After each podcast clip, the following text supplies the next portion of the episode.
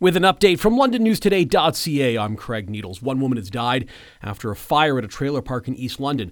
Firefighters were called when a blaze broke out at the mobile home at 2189 Dundas Street just before 5 yesterday evening.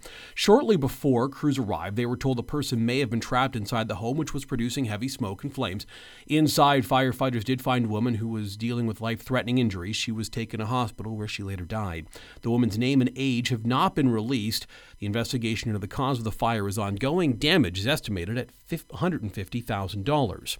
Western University officials have announced staff, students, and faculty will no longer be required to wear face masks inside of their instructional spaces.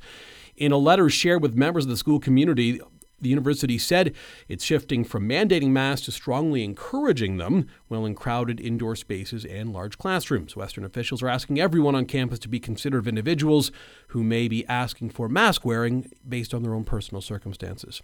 And thieves attempting to steal an ATM from inside of a business near Tillsonburg were forced to leave empty handed. Norfolk OPP say the attempted theft happened at a business in Langton around 2 this morning. Thieves allegedly tried to pull the money machine from the vestibule using a chain and a pickup truck.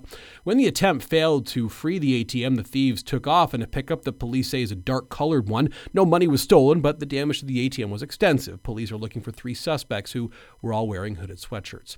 Classic Rock 98.1 weather. Overnight tonight, low goes down to minus one. We're going to have some clouds. Tomorrow, mix of sun and cloud with a high of four. And on Thursday, rain through the day with a high of nine. Right now, it's six degrees. For more on these and other stories, go to londonnewstoday.ca.